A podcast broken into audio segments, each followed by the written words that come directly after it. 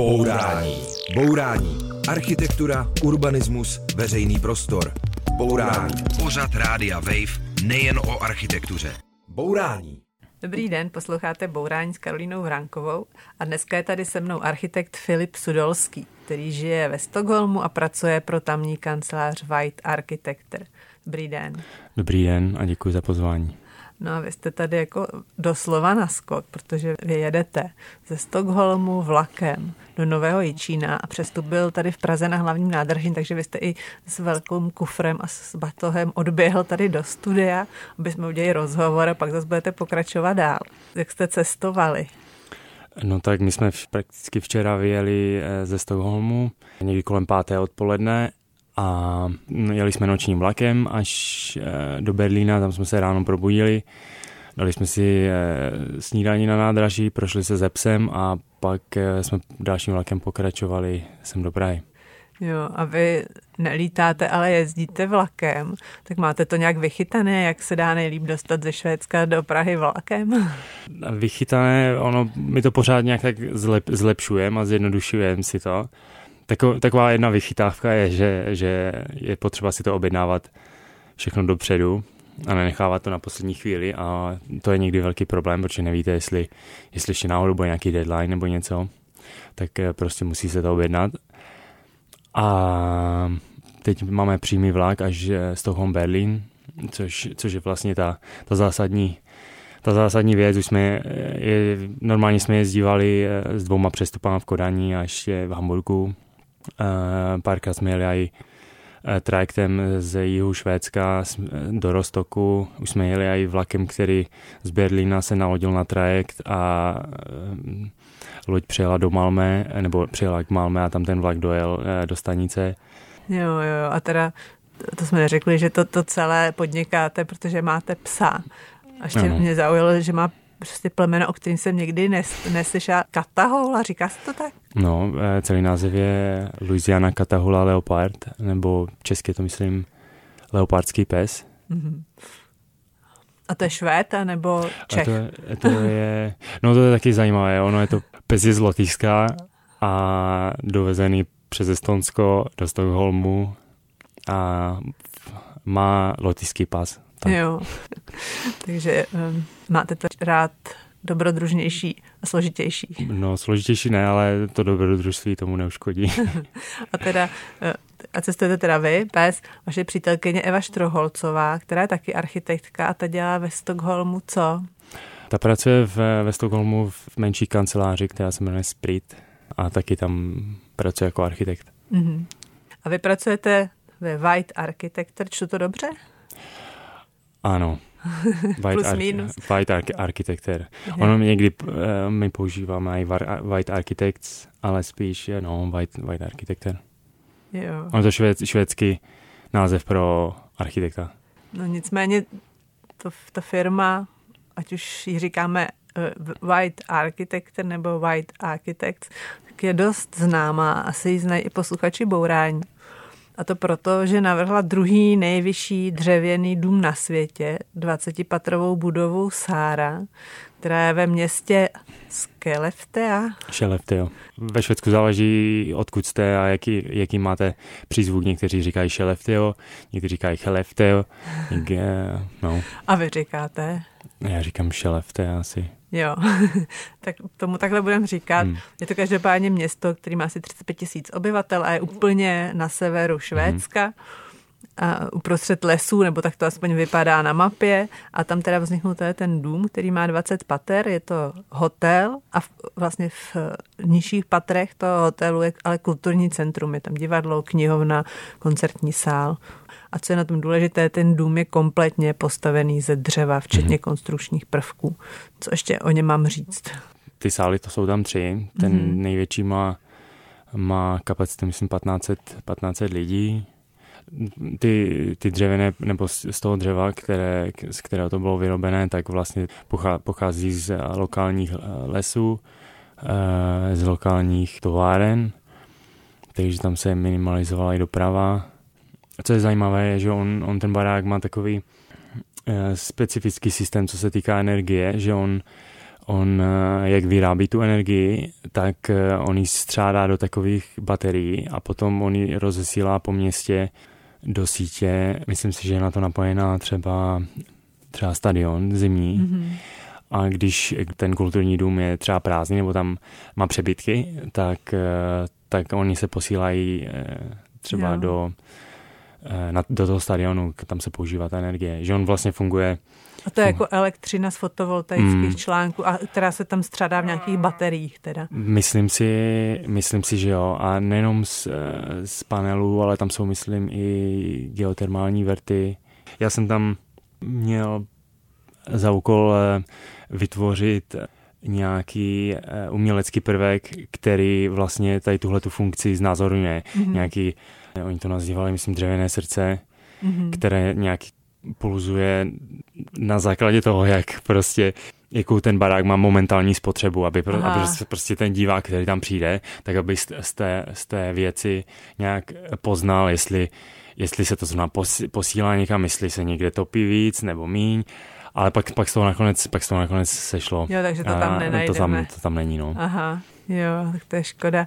A on, ale asi do toho města se asi málo kdo osobně vypraví, protože ono to je asi strašně daleko, ne? To je to daleko, vlastně náš office tam dělá letiště pro elektrické letadla. Aha. Já nevím, jestli, jestli, nevím, jestli to vůbec můžu uh, zmiňovat, ale... to docela sci-fi ale vlastně eh, je hodně startupů ve Švédsku, kteří se zabývají eh, elektrickými letadlama pro, myslím, do 20 osob, mm-hmm. vlastně na ty meziměstské lety a kolega právě pracuje na jednom letišti v, šel, eh, v tom Šelevce. Teď nevím, jestli tam nejbližší letiště, jestli bude tak v Kiruně a pak se tam dopraví vlakem, takže je to, je to celkem z ruky, no. Jo. A vy tam asi nebyl zatím. ještě, ještě, jsem tam, ještě jsem tam nebyl. Jo. No ale nicméně o tom domě eh, víte jako lecos a taky víte dost o stavení ze dřeva ve Švédsku. Zajímavý rozdíl mezi Švédskem a Českem. V Česku umožňují normy vlastně postavit dřevěnou budovu do výšky 4 maximálně pěti pater a ještě tam je řada omezení, třeba když je to výrobní nebo administrativní budova, tak může být na nejvýš dvoupatrová. No a ve, ške, ve Švédsku jsem se dočetla, že vlastně je běžně možné stavět až osmipatrové budovy. Tak jaké platí ty normy tam? Já pokud vím, tak eh, ještě tak deset let zpátky tam ty eh, zákony a ty normy byly nastavené stejným způsobem. A teď si nepamatuju přesně v který rok, oni to tam ty normy změnili a a, a myslím si, že to funguje tak, že vlastně tam akorát musíte eh, prokázat, že ta stavba eh, při požáru ustojí 90 minut nebo nějaký, nějaký počet minut. Mm-hmm. Podle toho, jestli je to veřejná, taková nebo jiná. Mm-hmm. A, a vlastně to, jak, to, jakým způsobem eh, to zajistíte, aby, aby to stálo těch 90 minut, nebo aby po, deva, po, po tu dobu bylo umíst, eh, umožněno evakuace osob, a to už, to už je na vás. Takže ty dřevěné výškové budovy musí mít, eh, musí mít nějakou povrchovou úpravu, oni se napouští takovým, nebo aspoň tady tahle ta stavba měla takový speciální nátěr, plus jsou všude spring, sprinklery. Mm-hmm. Podle těch českých norm taky může pomoct například instalace sprinklerů nebo protipožární nátěr, ale stejně tu žádnou jako vyšší dřevěnou budovu nemáme. Bourání. Bourání s Karolínou Vránkovou na rádiu Wave. Posloucháte Bourání s Filipem Sudolským, architektem, který je na cestě ze Stockholmu do Nového Jičína a ve Stockholmu pracuje pro White Architect, tedy studio, které navrhlo druhou nejvyšší dřevěnou budovu na světě. To je kulturní dům s hotelem Sára eh, na severu Švédska. No ten dům měl vlastně v Česku samostatnou výstavu, prezentovalo na samostatné výstavě Galerie Jaroslava Fragnera a přijeli ho tam vlastně představit i architekti od vás ze studia. A vzbudilo to velký ohlas, protože v Česku se se ze dřeva v podstatě nestaví, jenom rodinné domy a ještě jich ze dřeva, jako dřevo staveb jenom 15%. A ty vaši kolegové to prezentovali tak jako, že to vlastně, že v tom není žádný problém. tak co je na tom složité postavit výškový dům ze dřeva, nebo co je na tom nejtěžší? Co je nejtěžší? Já si, já si teda osobně myslím, že nejtěžší je přesvědčit, že to jde mm-hmm. a najít někoho, kdo, kdo, to, kdo to spočítá jako konstrukčně. Ten dům pak vlastně, on byl jednoduchý, on byl celý postavený, celý postavený v továrně a dovezen na stavbu a jenom vlastně, já už nevím teda, kolik dní to, za, to zabralo, ale, ale vím, že třeba ty, ty hotelové pokoje, to bylo všechno udělané v továrně jako jeden, jeden box eh, se zařizovákama, se, se sprchou a prostě se, vše, se zásuvkama a pak to bylo dovezené na stavbu a jeřábem vyzvednuté na místo, sešroubované a pak šel další a takže, takže pak, pak už to jako jednoduch, jednoduché bylo. No. Co se týče konstrukce dřevěný, tak v čem je ten problém to udělat jako jenom ze dřeva? Číhá někde nějaká zrada? Dneska už se ty, i ty konstrukční prvky po, posunuly někam jinam, že už máme několik, několik eh, druhů, že máme Glula, máme LVL, máme eh, CLT. Mm-hmm. Uh, ono to jsou různé způsoby, jak, jak, jak to dřevo je na sebe lepené. A... Můžete to třeba popsat, sice se to trochu špatně popisuje do rádia, ale... Ten barák, on je, on je kombinací toho LVL a CLT. Každá je dobrá v něčem jiném, takže tam se ty přednosti toho jednoho využili, využili tam, hmm. kde bylo potřeba, ty přednosti toho druhého se využili zase na jiné, jiné místě. A CLT je teda cross, cross laminated, timber. A to je teda, to jsou desky dřevěné nalepené k sobě? Ano, které jo. jsou vlastně tím směrem eh, se kříží. Jo, že ty vlákna se kříží vlastně. Mm-hmm. To jsou ty CLT panely a uh, pak jsou tam ty LVL desky a to je co? To jsou lepené, lepené dřevěné dýhy a mám pocit, že se to taky lepí lepí tak, že se eh, křížem na sebe lepí ty dýhy. Jo, a to jsou teda materiály, které jsou pevnější než eh, je normální dřevo. A ne, nejenom vlastně tady ty lepené, lepené dřevěné prvky, oni mají výhodu v tom, že tam lépe můžete kontrolovat ty vlastnosti, protože když máte masivní dřevo, trám z masivního dřeva, ono sice, sice se to nějak skenuje, aby se věděli, kde jsou vady, kde jsou suky a jak, jak moc, ale pak vlastně vybrat trám z masivního dřeva, který, který má takové a, a takové vlastnosti, je, strašně těžké a pak eh, hodně se jich zahodí, nebo, nebo no ty vlast, prostě ty vlastnosti je těžké, těžké se na ně spolehnout, tak eh, vlastně u, toho, u těch lepených vazníků a lepených prvků se to lépe kontroluje. No nicméně, jako ačkoliv zase vlastně říkáte, že to jako by nic není, tak v Česku zatím není žádná velká dřevostavba, i když jako už je spousta lidí, kteří by si něco takového přáli, ale vlastně to ještě nikomu nepovedlo. Třeba v Německu je těch, těch větších dřevostaveb docela hodně, třeba bytové domy nebo i továrny ale většinou právě mají aspoň část té konstrukce z betonu. A třeba v Berlíně jsem byla na takové cestě, kde jsme byli na exkurzi a tam se po těchto těch dřev, dřevěných domech a tam se nesmí používat ve městě dřevo jako fasádní materiál. No, tak proč to teda v tom Švédsku jde a v těch jiných zemích to nejde? To na mě moc těžká otázka. uh, to já nevím, proč to, proč to tady nejde. No a proč to jde v tom Švédsku takhle? Je to možná tím, že tam eh, vlastně na to dřevo jako stavební materiál jsou víc zvyklí, nebo nebo se míň bojí? Tak a určitě, že, určitě je to tak, že to dřevo tam má nějakou tradici a u těch, u těch eh, rodinných domů, že vlastně to dřevo tam má nějakou, nějakou tradici, ale to třeba i, i ocel, že oni švédi mají strašně dobrou, strašně dobrou ocel nevím, ale myslím, myslím si, že eh, jednu taky roli hraje to, že Švédsko má přibližně stejnou, eh, stejnou, stejný počet obyvatel jako, jako Česká republika. A akorát ta hustota toho, toho zalínění tam je dalek, daleko nižší, takže těch lesů tam je strašně, strašně hmm. moc. A to je taky vlastně jeden z argumentů proti dřevostavám, že kdyby se to použití dřeva víc rozšířilo ve stavebnictví třeba u nás a stavilo by se ve velkém ze dřeva, že bychom si to u nás vykáceli. Řeší se to i ve Švédsku, třeba mluví se o tomhle riziku?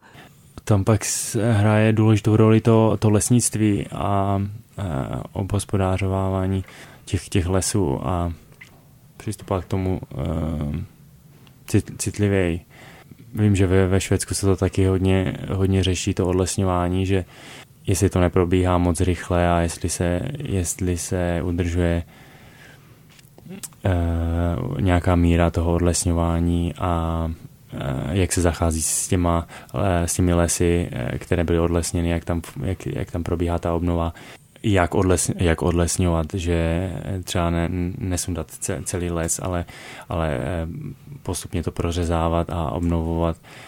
No a jakoby mluví se o tom v souvislosti s tím stavebnictvím, že by třeba někdo byl proti stavění ze dřeva, protože by to mohlo vést jako k odlesnění. Třeba nebyl někdo proti tomu domu Sára tady z toho pohledu. Že...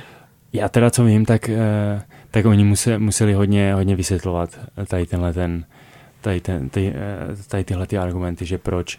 Určitě je jasné, že nějaké, eh, nějaké negativní dopady to, to má na to lesnictví, a určitě tam budou nějaké, nějaké problémy, které se, které se musí řešit, že to, že vlastně že vlastně tahle se na, to, na z, z pohledu té architektury se na to kouká jako na, na dřevěný barák a e, strašně malá uhlíková stopa a, a tak a že na druhou stranu jsou tam e, tyto problémy, které, které s tím vznikají, že to vlastně poukazuje na nějaké odlesňování, ale zase na druhou stranu, jestli alternativa je těžit e, železnou rudu anebo, nebo vápenec. Na tom dřevě je super, že když se něco pokazí nebo tak ten, ten dřevěný konstrukční prvek se dá lehce vym, vy, vymě, mm. vyměnit. Jo. A nebo když, když ta stavba dožije, tak se to rozloží a to dřevo se dá použít zase někde jinde na, na, na něco jiného. Kdežto s tím betonem z ocelí to, eh, to taky jde a s tím betonem je to, s tím betonem je to mm, větší problém. Hmm, a je pravda, že beton ani ocel nerostou v lese, takže... Hmm. Vlastně tím, že to roste v lese, tak eh, já to teda eh, zjednodušuju, ale když, když se vlastně k tomu, k těm lesům bude, bude přistupovat s nějakým respektem, tak tak vlastně my tady máme obnovitelný zdroj, který, který nám tady může růst eh, prostě v našich, v našich lesích a může, můžeme ho mít kolik chceme. No. Mm-hmm. No a každopádně to vaše studio tady tou cestou jde, věří těm dřevěným stavbám a projektujete věci ze dřeva, tak co třeba, který dřevěný stavby stojí, který navrhli White Architect? No, no se to teďka tak pomalu roz, rozjíždí na, za posledních čtyři roky se to, se to taky stupňuje. My, jsme, my teda máme jako, jako firma máme plán, že do roku 2030, 2030 všechny naše stavby budou uhlíkově neutrální. A tady teďka v poslední době eh, například eh, magazín X, kancelářská budova v Upsále, což je město kousek od Stockholmu, tam se teď uh, otevírala. Ve Stockholmu je, byl postaven hotel House of Choice, který je taky ze dřeva, má sice, nemá dřevěnou fasádu, ale, ale konstrukce je ze dřeva a je energeticky pozitivní, že to je uh, off-grid barák. Všechnu energii, kterou uh, spotřebovává si sám Eh, si sám vyrobí. Jo, takže vůbec není napojený na sítě. On je, je napojený na sítě, eh, ale je navrhován tak, aby si vlastně veškerou energii vyrobil sám. Jo, Vedle jo. je eh, fotbalová arena, tak možná přebytky posílá tam. Mm-hmm. A, a pak třeba, že to přeložím, dům pro ženy v Orebru, v Orebru taky takový příklad dřevěné, dřevěné stavby. Mm. Bourání. Bourání. Demolice nesmyslů s Karolínou Vránkovou na rádiu Wave. Posloucháte Bourání a povídáme si s Filipem Sudolským, který pracuje v kanceláři White Architect. A jak dlouho už? Já jsem tam byl na stáži, jestli si dobře vzpomínám, 2014 až 2015. Mm-hmm. A pak eh, jsem se vrátil na rok dodělat diplomku. Pak mi bylo nabídnuto, jestli si tam nechci vrátit, tak mi to přišlo jako dobrý nápad, že, že se vyhnout tomu postudijnímu hledání kde, kde pracovat, tak, tak, jsem, tak jsem se vrátil tam. Mm, a co tam děláte?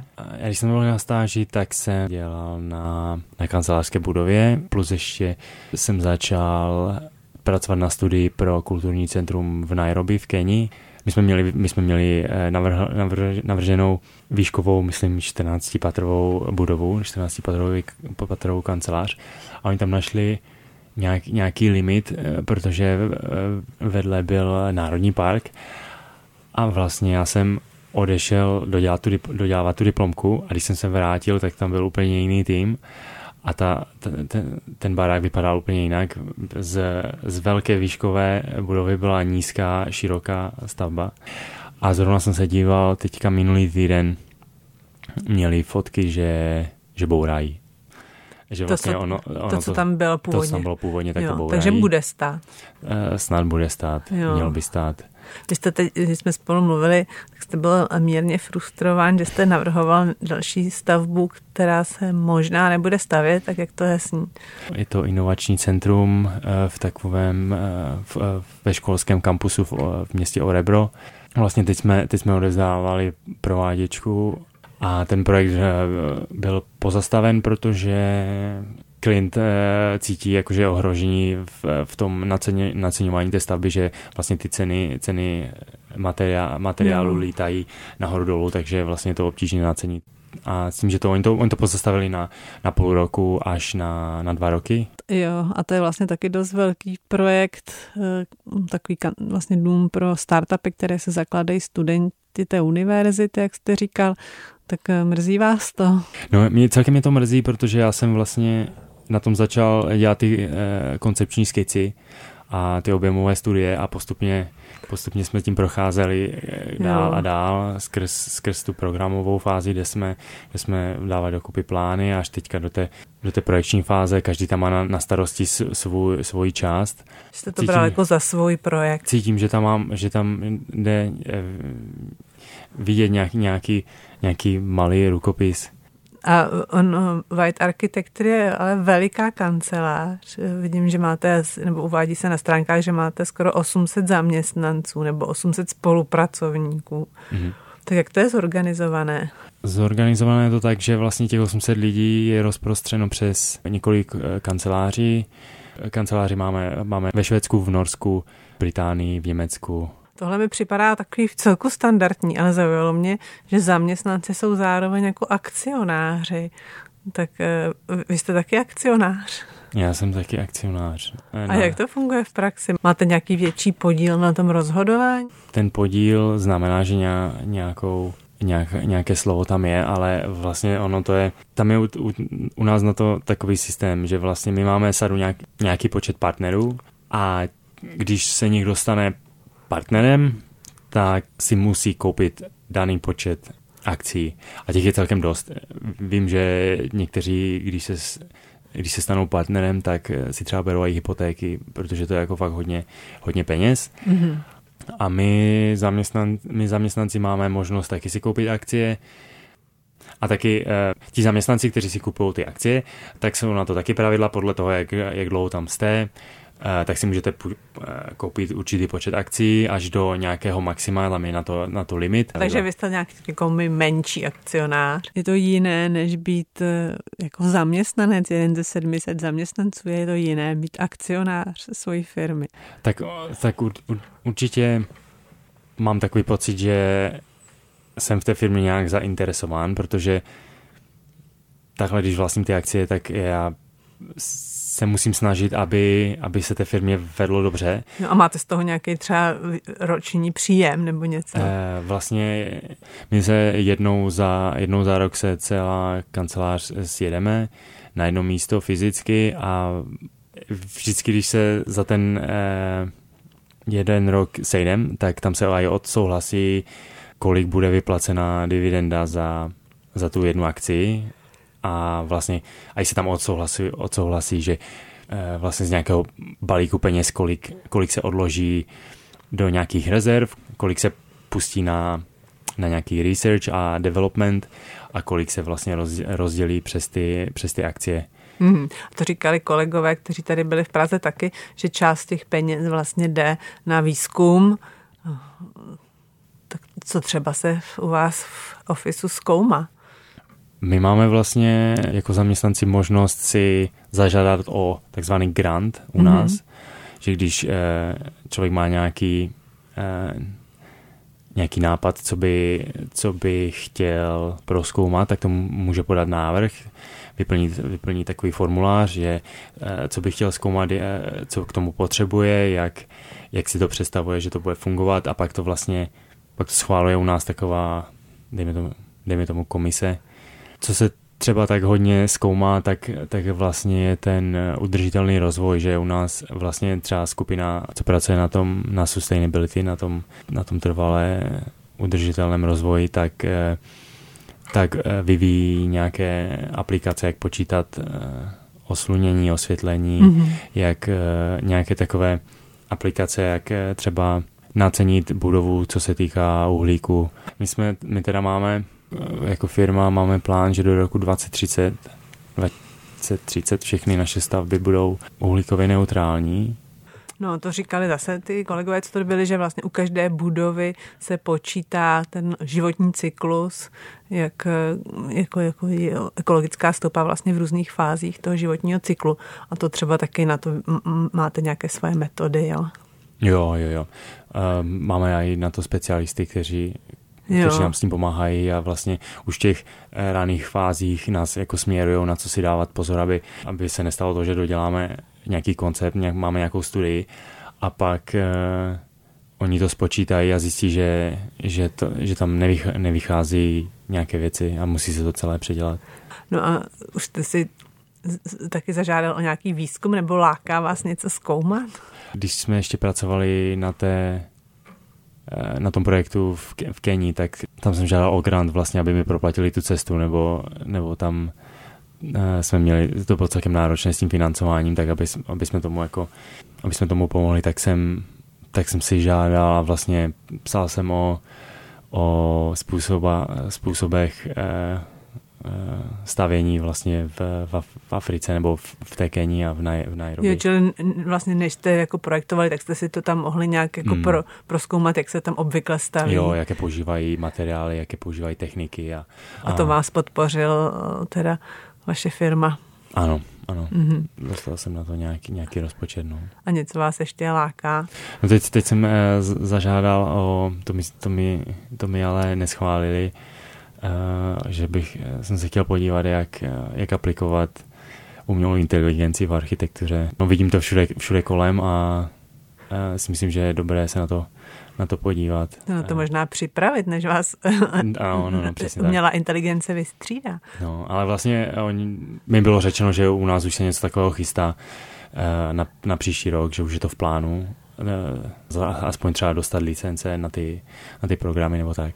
Aha, takže už se chystá, že architekty vystřídá umělá inteligence možná. To, to ne, jako já, já jsem se na to já jsem se na to díval, jako stejně potřebujete nějaké znalosti, jako ono vám to dá to, co to na to se zeptáte a musí, člověk se musí umět zeptat. Eh, mně to nepřijde tak, že to je, že to je tak, tak jak se to prezentuje, že vám to, že vám to vymyslí všechno za vás, to, to ne. Ono, třeba v těch, v těch soutěžích si myslím, že to může, může mít uh, uplatnění, že vlastně ten, ten kreativní proces vám to obohatí o, o nějaké příklady, které, které máte sice v hlavě, ale, ale jsou obtížně naskicovat. A nebo třeba trvají strašně dlouho, tak to může být jakože jenom takový boost tomu, tomu kreativnímu myšlení, eh, protože třeba nějaké ty výsledky, co jsem z toho, co jsem z toho viděl, tak sice byly pěkné, ale, ale nebyly až zase tak až reálné. No, takže se nebojíte nástupu umělé inteligence na vaše místo?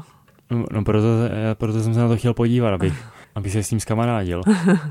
Abyste nebyl pak... překvapen. No, abych nebyl překvapen. Bourání. Bourání. Demolice nesmyslů s Karolínou Vránkovou na rádiu Wave. Posloucháte Bourání s Filipem Sudolským, který pochází z Nového Jičína, vystudoval architekturu v Brně a pak odjel pracovat do Švédska. Říkám to dobře? Ano, říkáte to dobře. Jo. Umíte švédsky? Záleží, jak to vezme. Tro, trochu. Mně přijde, že je strašný rozdíl mezi tím, jestli jdete do obchodu a vyznáte se tam, a nebo do restaurace, a, nebo když vám přijde nějaká zpráva, tak si ji přečtete a rozumíte. A, a druhá věc je obhajovat projekty e, na meetingu nebo nějaké svoje jakože návrhy, tak, tak tak daleko nejsem. A ve firmě se mluví jak anglicky? V firmě se mluví švédsky, ale i trochu anglicky. Mm-hmm. A je tam teda víc cizinců? Není, ne, je tam těch cizinců je tam minimum. My se na ten sever díváme jako na společnosti, které jsou jako velice tolerantní k cizinců nebo vstřícní. Tak jak se tam dívají na architekta z východu? No, my to s přítelkyní pořád tak nějak analyzujeme, ale jako když se nad tím zamyslím, tak určitě, určitě je to tam aspoň tam, kde pracuji já, tak, tak tam, je to, tam je to super. Jako tím, že máme takový velký office, tak eh, těch znalostí, kolik, kolik tam je, že když něco nevíte, stačí, stačí se zeptat a, a je dost možné, že ten člověk eh, sedí opatro nad váma, tak stačí jenom zajít a, a zeptat se a pořád se eh, u nás sdílí projekty a sdílí nové věci, takže, takže člověk se tam i, i pořád něco nového učí, tak, tak je to strašně fajn. No, ale zase jakože potom někdy přijdou takové období, kdy, kdy, kdy, kdy jsem takový na to trošku naštvaný, taky si myslím, že na to působí i i to světlo, že i v té práci v, v té zimě každý prostě to zabalí v pět, eh, jde do gymu a jde domů, kdežto v létě lidi srší tou pozitivní energii a, a všichni jsou venku a užívají si, užívají si to slunko. A, No my jako na ten sever, na ty severské společnosti se díváme s takým obdivem, čo? a e, možná, že i vy jste tam s tím šel a musel jste projít nějakou deziluzí třeba, zklamalo vás něco? No... Nejdřív možná obecně, jako v té společnosti a pak v stavebnictví. ne, ti, ti lidi jsou tam fajn a, a jako teďka, co mě tak napadá, um, za poslední měsíce, tak mi přijde, že že je to tam strašně přeregulované, co se týká té architektury a toho stavebnictví. A tak jsem myslela, že to je tady a právě, že tam ne. no, ono, ono, já vlastně už jsem, když jsem byl na stáži v Dánsku, tak mě vždycky říkali, že ti Dánové jsou takový jako vol, volnější a, a že Švédi jsou takový ti, co mají na všechno, na všechno struktury a, a, a vlastně proto jsou schopni, eh, schopni řídit takové velké firmy, jako já nevím, IKEA, Volvo, eh, Spotify a, a tak. A že, že, že to je to jejich, to jejich struktura, jak vlastně všechno, na všechno si naplánujou. A i třeba, a i třeba v práci, co mě, co mě jednu dobu strašně fascinovalo, že jsou si schopni dát meeting o tom, co se bude probírat na meetingu před hlavním meetingem. No to jakože to, to, bylo, to, bylo, to bylo vtipné. A ještě zpátky k těm, eh, k těm regulacím. My jsme třeba dělali soutěž na kancelářskou budovu a tak, jak to bylo napsané v, v, v tom, tam se to říká, tam se tomu říká de, detail plán, což je prakticky něco jako územ, ne územní plán, něco jako regulační plán, mm. tak tam vlastně ten, ten městský architekt, on to, on to na, navrhl, tam jenom chybělo vybrat materiál, z čeho, z čeho to bude a no, už to bylo... Baru. No, no, tam bylo, že pr, každý, první patro má mít takový poloměr, každé druhé patro má být odstupněné o metr, výška podlaží má být tolik, má to být umístěné tady, mm. může to být takhle vysoké a, a vlastně no, teďka ve Stockholmu přednášel Rem Kolhás, tak taky si trošku postižoval, jak, jak vlastně oni, když tam dělali, ty, tam jsou dvě věže od OMI, eh, Nora Tornen, tak, že vlastně taky ten objem už byl navrhnutý, že oni vlastně jenom zvolili materiál. A, mm-hmm. No a vy, vy, jak zníte, tak vás to třeba jako štve, takže člověk by si tak jako na to zanadával a ma, můžete s těma švédskýma kolegama na to nadávat, anebo oni nechápou, o čem mluvíte? No, oni, nechá, oni nechápou, o čem, o čem mluvím, no že vlastně, a i třeba eh, to bylo zajímavé za, za covidu, že tam vydali nějaké nařízení a všichni byli, že tak jo. A, a a dělal, dělali tak jak, tak, jak se mi to říkalo. A tak mi přijde, že vlastně to je i s těma, že tam jsou nějaké, nějaké doporučení, že jak by se to mělo dělat a oni to všichni berou jako samozřejmě, že takhle se to u nás dělá. A což mě přijde zase, zase jak kdyby škoda. Ten, když se vrátím k tomu detail plánu, ono je to taková dvousečná zbraň, že když to necháte volné, tak pak, pak si člověk může dělat úplně co chce a, a to město je ten městský výraz je takový neregulovaný. Zase, když toho máte strašně moc, tak, tak tam není prostor pro to něco zlepšit a něco jak kdyby přemyslet, zkusit to udělat líp a, a hezčejc a, a, a tak. Já řekl, uvedu takový příklad, teď jak eh, jsme dělali eh, vlastně na tom projektu, na kterém jsem pracoval, tak jsme dělali, jsme měli vyřešit odvodnění střechy. A já jsem ukázal takový příklad eh, z, Dán, z Dánska, z, jed, z jednoho projektu, že mohlo by to být takto.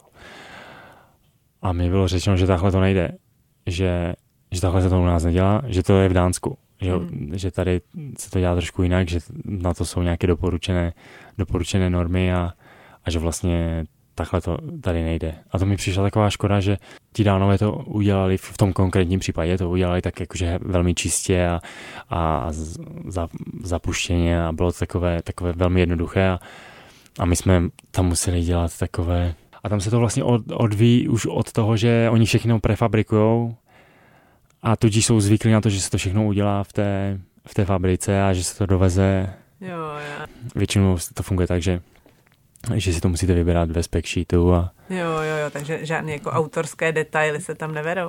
No, moc, moc ne, no, jakože určitě jsou stavby, kde se na to dbá, ale tak nějak, že, že tam prostě někdo něco zadá, je nějaká, nějak něco doporučeného, je strašně obtížné třeba donutit někoho, ať se nad tím trošku zamyslí, že jestli to je, jestli to je v tomto konkrétním případě, jo, jestli je to jo, to nejlepší jo. řešení. A... Vždycky, když tady v Bourání je někdo, kdo dobře zná nějakou zemi, tak se snažíme zjistit nějaké jako tajné typy na nějakou mm, třeba méně známou architekturu nebo na nějaký zajímavý kus města nebo na sympatický park, tak kam byste nám doporučil vyrazit ve Stockholmu? Já vždycky doporučím, je strašně pěkná knihovna, městská knihovna od, tuším, od Gunnar Asplund, od mm. Asplunda. Potom vždycky doporučuji hřbitov. A ono, ono všeobecně jakýkoliv hřbitov ve Stockholmu, ale třeba konkrétně bych začal uh, uh, hřbitov s Koušírkou Gordon. Ta hlavní budova, kdy se provádí ty, ty rituály, tak ta je navržená od uh, Leverence. Mm-hmm od švédského architekta a pak plus tam je ještě pár takových menších staveb jo. Eh, od Asplunda a teďka novou, nové krematorium, to taky zajímavé, to tam postavil Cel, Celsing. Takže cel, celkově ten, ten hřbitov je velmi, velmi pěkné místo a vlastně jakýkoliv hřbitov eh, ve Stockholmu, protože oni ty hřbitovy berou jako, jako parky, v ledě tam můžete vidět lidi, lidi eh, kempovat, nebo ne, s piknikem, piknikovat. ve hřbitov, kde je pochován Alfred Nobel, tím normálně projedete na kole, tam skrz něho vede cyklostezka. Jo, takže hřbitovy doporučujete a ještě něco? Pak je pěkné a dobré si zajet a poznat švédské archi, archipelago, tak se nazývají Malé ostrovy v, v a tak je muzeum Artipelag, které leží tak jakože eh, bokem ze Stockholmu, dá se tam dojet jednoduše autobusem. Tak to je takový dobrý příklad, jo. že vlastně navštívíte pěknou stavbu, eh, podíváte se dovnitř, kde je vždycky je to galerie, takže tam je něco vystaveného a plus je to leží tak úplně bokem a člověk dostane představu o tom, jak, jak to vypadá na těch malinkých ostrovkách, které jsou tak rozpru, roztroušené ven, ven, z ven z toho centra. Tak to bylo teda Švédsko a Stockholm, ale vy teda už za, za chvíli vyrazíte do Nového Jičína, tak na co se těšíte do Nového Jičína, co ve Švédsku třeba vám chybí? No, tak, tak určitě za rodinou, za rodinou to je hlavní důvod, proč, eh, proč jsem jedu. No a pak za, kamarádama asi zajdu na náměstí, no, máme většině pěkné náměstí. Jo, takže obecně za domovem teda. No. Jo. Tak to byl Filip Sudolský, vaše sestra už se blíží s autem, tam naložíte bagáž přiberete přítelkyni a psíka a vyrazíte teda směr Nový Jičín, je to ano, tak? Ano. Tak přeju šťastnou cestu a děkuji, že jste se stavil. Naschledanou. Taky děkuji, naschledanou. Nemáš nikdy dost bourání? Poslouchej náš podcast a bourej kdykoliv a kdekoliv. Přihlas se k odběru podcastu na wave.cz lomeno podcasty.